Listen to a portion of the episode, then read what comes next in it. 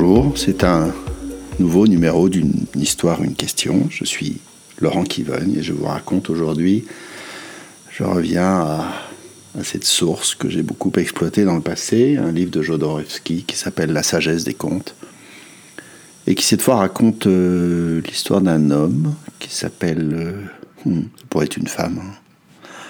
permettez que ce soit un homme, euh, un, homme qui s'appelle Ayaz qui, vit à la cour d'un roi et qui est le favori du roi. On peut le dire, c'est-à-dire qu'il est, il a toutes les qualités. Il est beau, intelligent, il est bon, il est généreux, il est fin, etc., etc. Et le roi aime se tenir en sa compagnie. Il a confiance en lui. Il aime euh, écouter ses conseils, même si ses conseils sont rares.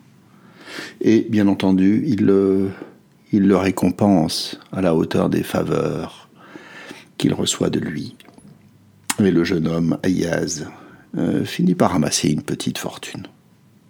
Amasser une fortune et bien entendu aussi de la jalousie vis-à-vis -vis des autres membres de la cour qui cherchent un moyen de l'évincer. Or, il se trouve qu'il se retire euh, chaque jour dans une pièce secrète, une chambre secrète, euh, non pas connue lui seul, mais où lui seul a accès. Et les imaginations vont bon train. Et les imaginations ont bientôt vite fait de le suspecter de duplicité, de vol, de rapine et d'entasser ses richesses mal acquises dans cette pièce. Euh, de cette suspicion, on arrive bientôt à la calomnie et à la dénonciation, et les courtisans finissent par convaincre le roi de la chose et d'aller visiter cette pièce.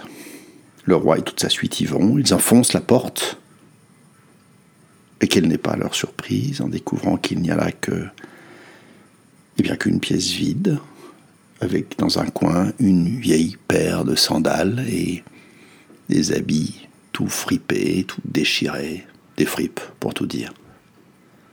On questionne euh, Ayaz, qui répond que c'est avec ses sandales et ses habits qu'il est arrivé à la cour, et il vient là chaque jour pour mesurer la gratitude qu'il doit à son protecteur. Voilà, c'est la fin de cette histoire. Eh bien, et vous Qu'est-ce que ça vous fait venir? Mettez sur pause. Euh, quant à moi, je, trouve que le coup de la gratitude, c'est drôle, je n'y crois guère. Ce garçon est hyper intelligent, fin, et je le crois capable, malgré tout, d'un peu de duplicité et d'avoir cette réplique par goût de la répartie pour se tirer d'affaire, puisqu'il est menacé malgré tout.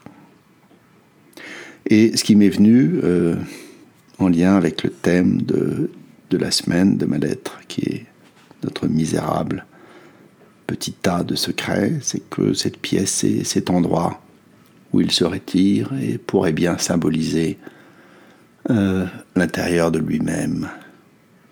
Et à l'intérieur de lui-même, comme à l'intérieur de chacun d'entre nous, et pour chacun d'entre nous.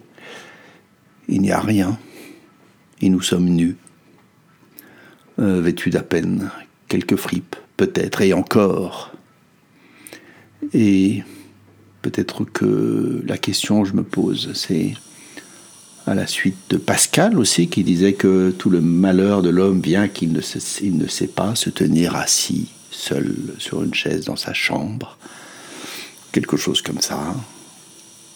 Euh, je me dis que cette chambre et cette chambre des secrets de Hayas peuvent être pareillement le symbole de notre intériorité dans laquelle nous avons à nous tenir seuls et sans bruit.